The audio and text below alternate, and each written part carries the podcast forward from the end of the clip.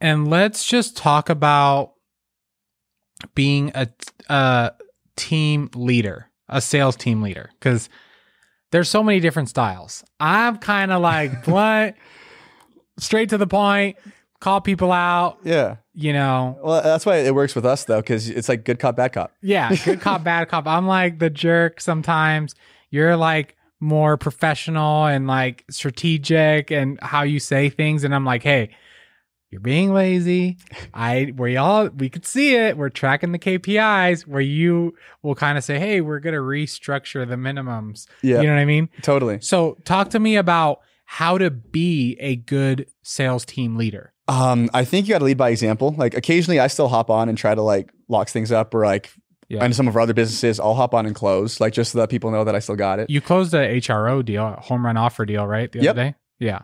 Was it Um, wholesale or innovation or what was it? Um, it was just a strict cash offer. Oh, it, it okay. was like a hoarder house. Okay. Uh, Um, but yeah, so uh, you, you want to be able to step in and do things as needed, and I think Mhm. the best leaders lead by example. Yeah. Um, and then uh, you want to also understand, like we talked about earlier, what motivates that person Yeah. and how they respond. Some people need that like hard kick in the ass to like yeah. go and like, hey man, you're not doing what you need to do. You need to get in there and Yeah. like work harder, right? Some people need a little bit of a softer approach. Yeah. And Yeah. you know, so you just got to understand the type of person that you're dealing with, what motivates them, and how they respond to criticism, yeah. right? But I think like in terms of th- the times where I've had to motivate or re restructure or reshape somebody, Yeah. I think it comes down to just being like being candid and honest. It's like, hey man, like I think you do XYZ really, really well, but these are the places where we need to see some improvement.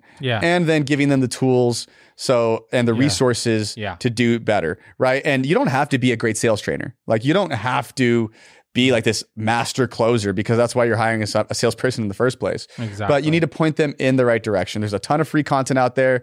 There's a lot of good content over at Future Flipper in terms of sales stuff. So Yeah. um, there's other places where you can lead them, even if you don't have that good sales experience. yeah. So I, I think that's huge. It's just providing them with the resources and the candid like feedback. Yeah. And you do that from day one. Like you let people know that you know they're going to get feedback from you, but it's only to help them grow.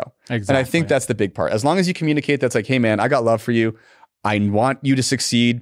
I, I've hired you for a reason. I believe in you. yeah. Now we just need to convert on that. Hundred percent.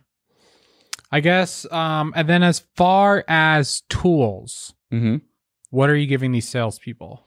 Um, so we give them, like, we invest a ton in education. So we have almost every sales training program that you can think of. Yeah. We've done Grant Cardone. We've done Jordan Belfort. We've done Steve Trang, Jeremy Jeremy Minor. Miner. Yeah. Um, we've even done like E- like Eric Brewer, Yeah. like even these smaller guys who are out there. Like we have literally invested in every single sales training Yep. program. Yep. So we have a ton of it, and so I always recommend like if you're not the sales guy, invest in a sales guy uh, in terms of like this the training. So we give them access to everything there. Um, it's also guided too. So like I'm like, hey, I want you to watch X Y Z because this is what's going to help you out. Like we actually just onboarded a new a new guy, and I'm like, hey, like these are the three things that you need to watch first or that you need to go through before we even get you on the phone.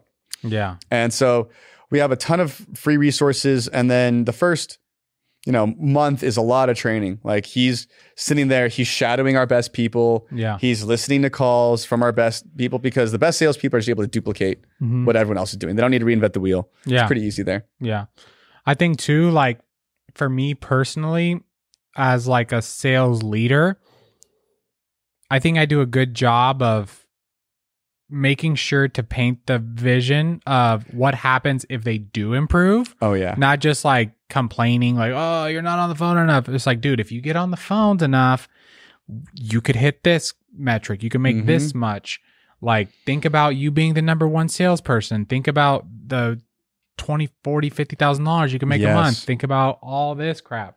Not just complaining, but kind of doing both. Like, hey, I'm critiquing you because I want to put you on the right track to do this. Mm-hmm. Absolutely. It's like, yeah, dude, like like we talked about earlier, like I care about you, I care about your success, and here's what it looks like on the other side of the fence. Like Yeah. what I do and I mean, we're blessed that we have salespeople who are ex- who are A players. Yeah. So I'm All able of to be like, hey, look at this girl's performance or look at this guy's performance and Yeah. look at what their check is. Yep. Like how good would it feel to be on that side? Yep. All you got to do is do what they're doing. So just 100%. duplicate the success. And if you don't have success in your business yet, or again, you're hiring the first person, you know, talk about what their comp could look like Yep. if they lock up three deals, five deals, Yeah. whatever it is. And so that way, you know, give them a light at the end of the tunnel that they can work towards. Because all every salesperson is somewhat money motivated. Yeah. And, you know, that's where you're going to be able to get them and really get them excited about the job and making those improvements that you just critiqued on.